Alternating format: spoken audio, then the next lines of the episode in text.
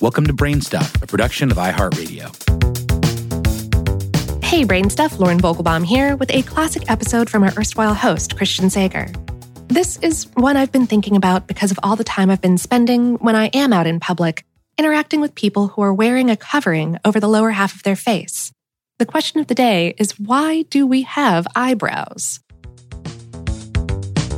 Hey, Brain Stuff, it's Christian Sager, and I'm here to tell you why human beings have eyebrows. Because look at them. Take, take a close look. Go over to the mirror. Look, aren't they just ridiculous?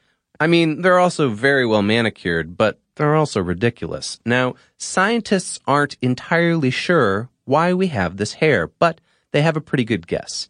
The arch shape of the eyebrow diverts rain or sweat around to the sides of our face keeping our eyes relatively dry.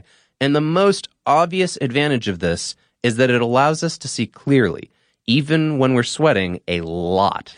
Diverting the sweat away is also good because the salt in sweat irritates our eyes. But just to test things, I shook a salt shaker into my eye. And take it from me, it burns like hellfire. Eyebrows are a very significant aspect of our appearance.